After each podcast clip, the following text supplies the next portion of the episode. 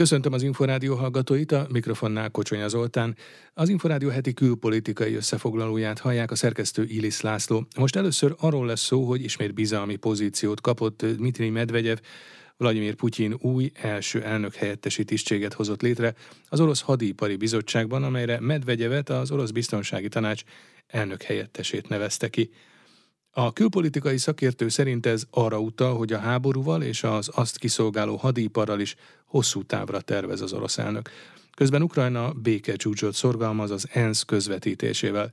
Bendazseszki Antont Tatár Tímea kérdezte. Medvegyev egy egészen 2020-ig kormányfői pozíciót töltötte be, aztán Vladimir Putyin leváltotta, és a biztonsági tanács helyettes vezetőjévé vált. Az elmúlt hónapokban Medvegyev nagyon aktív pozíciót vett fel, nagyon aktív lett hirtelen a közösségi médiában, elsősorban a Twitteren és az orosz kontaktjében, illetve a Telegram csatornán, és nagyon erőteljesen agresszívan nyugatellenes és orosz hazafi pozícióban nyilatkozott. Azt mondta, hogy Ukrajna, mint állam meg fog szűnni létezni, a nyugat szétesik. Azt hiszem tegnapi napon volt egy Twitter bejegyzése, ahol a 2023-as évre tett ilyen előrejelzéseket, és azt mondta, hogy az Egyesült Államok szét fog esni, az Európai Unió darabjaira fog hullani. És hát ebben a bejegyzésben volt az is, nem, hogy Lengyelország is Magyarország osztozik majd az egykori Ukrajna nyugati részén az ő megfogalmazása szerint. Így van, ebben szerepelt Ukrajna szétosztása Lengyelország és Magyarország segítségével is. Tehát elég vad és kemény dolgokat szokott állítani, de úgy tűnik, hogy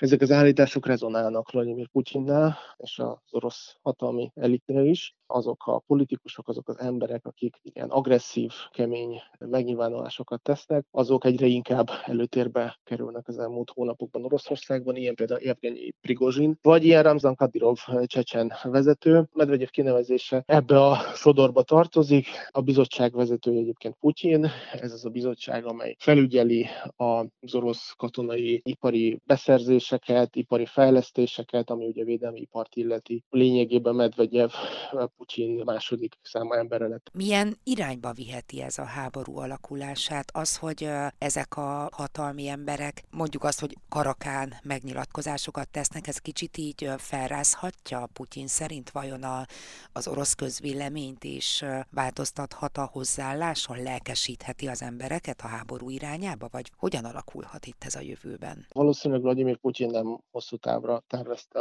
ezt a háborút. Volt néhány hónap stagnál stagnálás, amikor nem lehetett pontosan tudni, hogy az orosz vezetés mihez kezd ezzel a helyzettel, amikor nem tudja legyőzni Ukrajnát, de döntést kell hozni, hogy vagy folytatják, vagy megpróbálnak kilépni ebből a helyzetből, és ugye szeptemberben az lett a döntés, hogy bekeményítenek, és végül minden lehetséges erőt bevonnak a, a célok eléréséhez. Ekkor derült ki, hogy ez a héja van a győzőt, azok, akik a feltételek nélküli háború pártján álltak, hogy Oroszországnak ugye minden lehetséges eszközt be kell vetni ebbe a háborúba, és ezek az emberek kerülnek most hatalmi pozíciókba, ezek az emberek határozzák meg most a napi rendet. És ez mindaddig fog folytatódni, amíg sorozatos kudarcok nem írik ezt a vonalat, hogyha a mobilizáció, a gazdasági izoláció körülményei mellett nem sikerül elérni a célokat, akkor egy idő után arra kényszerül a vezetés, hogy meg megváltoztassa a politikáját, és akkor el tudom képzelni, hogy már más jellegű politikusok fognak előtérbe kerülni,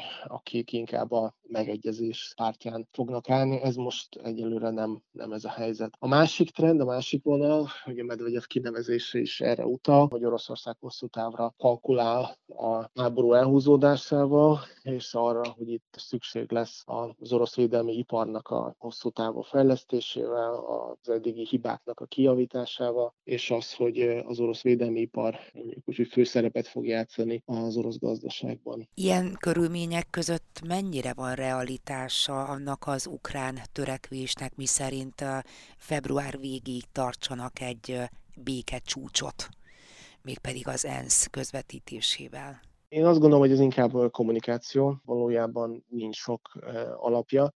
Nem látszik még kompromisszumkészség a felek részéről. Oroszország a békefeltételek minimumának tekinti a négy annak, tehát ukrán területnek a, a megtartását. Ebből nem hajlandóak engedni. A számokra a tárgyalások az, az inkább egyfajta ultimátum. Ukrajna pedig hát nyilván abban érdekelt, hogy visszaszerezze legalább a február 24-i háború után elveszített területeket. Számukra ez lehet a, a minimum. Az álláspontok ilyen szempontból nem közelednek, ugyanakkor mind Moszkvában, mind Kijevben megpróbálják megmutatni a külvilág felé, hogy ők igenis nyitottak a tárgyalásokra, de valódi eredménye ezeknek egyelőre nem, nem, nem lehet. És egyébként ilyen béke közvetítőkből akad bőven. Én csak reménykedni tudok abban, hogy ilyen próbálkozások növekvő számban lesznek, hiszen ahogy növekszik egyébként a nyomás például Oroszországra, a nyugaton kívüli országok részéről is, az alapvetően közelíti a feleket a, a békés megoldáshoz.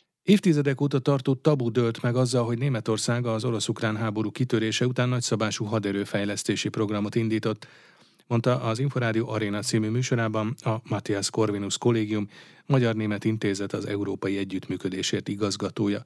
Bajr Bence szerint figyelemre méltó, hogy a Zöld Párt milyen gyorsan feladta a fegyverkezéssel kapcsolatos elképzeléseit. Mondhatjuk azt, hogy ez fordulat a német politikában, és hát azért a korábbi pacifizmus feladása vagy felhagyása, hiszen az, hogy fegyverkezés, haderőfejlesztés, hát talán mondhatni, hogy ez tabu téma volt Németországban a második világháború vége óta. Ez egészen egyértelműen így van, tabu téma volt, ráadásul volt egy olyan párt, amely ezt változatlanul agendán tartotta, mint tabu téma. Ezek a zöldek voltak, és most ők a leghangosabban követelik a fegyverszállításokat, a felfegyverkezést, azaz nagyon hirtelen, nagyon flexibilis frissek a elképzeléseikkel. Ez érdekes egyébként, mert sok tekintetben egyébként nem azok. Szóval például az atomenergia tekintetében körcsösen ragaszkodnak az ideológiai feltételekhez. A fegyverszállítás és a hadakozás téren viszont nagyon gyorsan tudtak váltani. Ez nagyon érdekes. A zöld párt egyébként sok mindenben leírja a jelenleg német társadalmi mozgásokat, társadalmi vitákat, elvárásokat. Nagyon beszédes a zöld pártnak a politizálása. Az egyik téren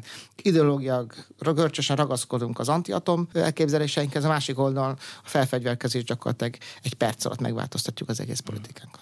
Milyen nagyságrendű egyébként ez a haderőfejlesztés? Mert én olvastam olyan vélekedéseket szakértőktől, amelyek azt mondják, hogy Németország már vezető katonai szerepet kíván vállalni. Azért vannak erre utaló jelek? Vagy látható egyáltalán ilyen szándék Németország részéről, vagy ez valóban a, egyfajta ilyen védelmi erősítés? Ez egy védelmi erősítés, hogy Németország milyen helyzetbe kerülne e, ezek után, azt nem tudjuk, de emlékeztetem a hallgatókat arra, hogy a német haderőnek az állapot az utolsó 10-15-20 évben folyamatosan amortizálódott. Azaz Németország olyan állapotban van a hadereje tekintetében, hogy nem tudna védekezni. Rossz hmm. májú feltételezés szerint, hogyha nem Ukrajna, hanem Németország állt volna geográfiai azon a helyen, ahol Ukrajna állt, akkor nem biztos, hogy olyan sokáig tudnának védekezni a németek, mint az ukránok. Tényleg a német haderő Ez valóban ennek az van a hátterében, az az úgymond politikai alapvetés vagy alapállás, hogy Németország nem nyúl a haderőhöz, és nem fejleszti a haderőt, a második világháború igen, ez részben benne van, szerint. ez részben egy alaptétel, de van az úgynevezett békehozam. Ténylegesen azt hitték 1989-90 után, hogy itt kitört a világbéke, és örökké valóságig mindenki mindenkinek a barátja lesz, és nem lesz már nagy szükség itt haderőre. Folyamatosan leépült a Bundeswehr, gyakorlatilag az 1980-as éveknek már csak egy nagyjából harmada, negyede az állomány, és a felszereltség is nagyon rossz. És ezt próbálják ezzel a 200 milliárd, most valamilyen módon rendbe hozni, tehát ez egy hosszabb folyamat, ez nem lehet egyik percre a másikra, és bármennyire most fegyverkezésbe kezd Németország, az el fog tartani, míg a saját katonaságát, a saját haderét olyan állapotba tudja hozni, hogy akár az országot meg tudja védeni. És az, hogy az országot meg kell védeni a határon, fegyverrel, puskával, ez egy olyan elképzelés, ami már ugye a modern európai ember gondolkodásában nincsen jelen. A jelenlegi háború visszahozta ezt az gondolkodást, és a németeknek most nagyon el kell azon gondolkodniuk. Egyébként sok más ország is így van, zárójeles megjegyzés, hogy hogy lehet a haderőt megint olyan helyzetbe vinni, olyan szintre emelni, ahol teljesíteni lehet. És egyébként hányan kritizálták Donald Trumpot, de ő volt mindig az, aki azt mondta, hogy 2%-os NATO célt teljesíteni kell. Németországban a jelenlegi koalíciós pártok ezt az elképzelést úgymond kinevették. Február 24 után nagyon hirtelen elismerték, hogy föl kell vinni 2%-ra, sőt, mi 2% fölé a költéseket. Világtükör, az Inforádió külpolitikai hírmagazinja. Önök az Inforádió heti külpolitikai összefoglalóját hallják, a felelős szerkesztő Iris László, a mikrofonnál pedig Kocsonya Zoltán. Műsorunk második részében szó lesz arról, hogy január 1-én Svédország veszi át az unió soros elnökségét Csehországtól, Ignát Márk Tárnok Balást, a Nemzeti Közszolgálati Egyetem Európa Stratégia Kutatóintézetének vezetőjét kérdezte. A svéd elnökség alapvetően négy prioritásra épít, ezek a biztonság, a versenyképesség, a zöld átállás és energia, valamint az értékek és a jogállamiság. Ezek a prioritások illeszkednek egyrészt a svéd belpolitikai kihívásokhoz és az egész Európai Uniót érintő kihívásokhoz is. Változhat-e valamennyiben az Ukrán Uniós, Orosz Uniós viszony az új elnökkel? A külpolitikára közvetve lehet-e hatása a soros elnöknek? Rendkívüli mértékben meghatározza a svéd soros elnökség programját az orosz-ukrán háború. Ha végignézzük a prioritásokat, illetőleg a svéd elnökség programját, gyakorlatilag azt lehet mondani, hogy minden egyes prioritás és minden egyes programpont vonatkozásában alapul veszik a, a háborús helyzetet, ebből indulnak ki. Ugye a biztonságot érintő prioritás esetében ez, ez egy adott sajátosság, hiszen a svéd elnökség szeretné növelni a közös fellépési képességet, szeretné továbbiakban is támogatni Ukrajnát, illetőleg általánosságban szeretné az európai biztonságpolitikát megerősíteni, akár a stratégiai iránytű végrehajtásával, akár a határon átnyúló szervezet bűnözés elleni védelemmel. Jens Stoltenberg NATO főtitkár szerint Svédország és Finnország 2023-ban hivatalosan is tagja lesz a Védelmi Szövetségnek. A svéd elnökség ezt a folyamatot mennyiben befolyásolja, befolyásolhatja? A svéd elnökség elsősorban a saját elnökségi programjára fog koncentrálni. Itt ugye a stratégiai iránytű a lényeg, tehát fokozni azokat a védelmi képességeket az Európai Unióban, amelyek képessé tehetik az Európai Uniót az ellenállásra, viszont nagyon fontos, hogy ezt a svéd elnökség folyamatosan leszögezi, hogy ez kiegészíti a, a NATO-val való szövetséget, ezt a szövetséget, és általában véve a transatlanti kapcsolatokra is, is óriási figyelmet kíván fordítani. Az uniós teendőkre visszatérve kicsit milyen feladatokat kell lezárni a következő hat hónapban? A svéd elnökség szeretné előmozdítani, végrehajtani a stratégiai iránytűt, ez egy folyamatos vállalás. Ezen kívül a versenyképesség tekintetében ugye a svédek általában véve a szabadpiacot és a szabad versenyt rendkívül mértékben értékelik. Ennek megfelelően szeretnék magánbefektetéseket ösztönözni és a digitalizációt is elősegíteni.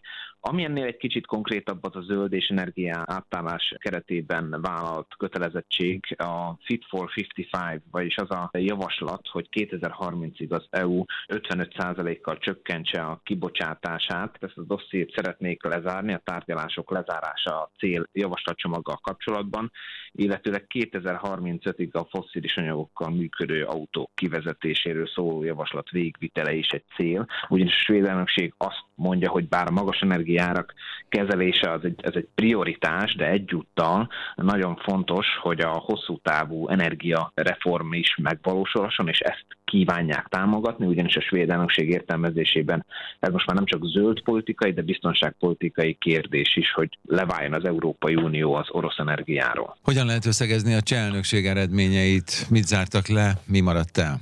A cseh elnökség a ciklus vége felé ért el különösebben nagy eredményeket, ami az egész Európai Uniós közösséget is érintette. Gondoljuk itt Horvátország Schengeni csatlakozására, de ugyanitt ugye elmaradt Románia és Bulgária Schengeni csatlakozása. A cseh elnökségnek nem sikerült ebben megállapodást elérnie, de más kérdésekben viszont szintén sikerült, ami a cseh elnökség sikerének tekinthető, itt gondolva a helyreállítási alapról szóló tárgyalásokra, amiben egy héttel ezelőtt történt jelentős siker elérése. Tehát itt azt lehet mondani általában véve, hogy, és egyébként ez igaz a svéd elnökségre is, hogy egy rendkívüli kihívásokkal terhelt időszakban látták el az elnökséget, és az időszak vége felé sikerült elérni azokat az eredményeket, amiket kívántak, de ennek ellenére talán azt lehet mondani, hogy felemás a cseh elnökség mérlege is.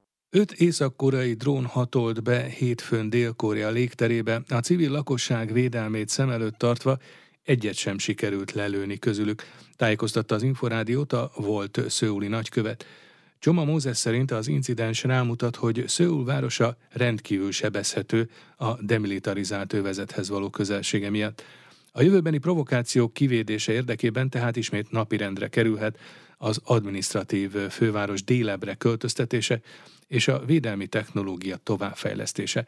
A Nemzeti Közszolgálati Egyetem tudományos főmunkatársát Imre Júlia kérdezte Az összes információ arról szól, hogy öt észak-koreai drón hatolt be, demilitarizált övezet térségén keresztül, Kyongi tartományba, tehát az Észak-Koreával határos régiókba, Pádzsú város, illetve azok a települések, amelyek legközelebb vannak Észak-Koreához, kerültek az észak-koreai drónoknak a látókörébe, illetve egy dél-koreai elektronikus média még azt is közölte, hogy Szőulnak a külvárosát is érintették ezek a drónok. Az teljesen biztos, hogy egyetlen egyet sem sikerült lelőni közülük. A dél-koreai hadsereg, illetve a dél-koreai fegyvernemeknek az egyesített vezérkari főnöksége a keddi nap egy bocsánatkérést, illetve egy sajnálkozást is kiadott ezzel kapcsolatosan úgy fogalmazták meg, hogy nem akartak olyan erőt alkalmazni, olyan szintű erőt alkalmazni ezeknek az észak-koreai drónoknak a lelövése, eltávolítása érdekében, ami esetlegesen a dél-koreai civil lakosságnak okozhatott volna kellemetlenségeket. Itt nyilván olyasmire kell gondolni, hogyha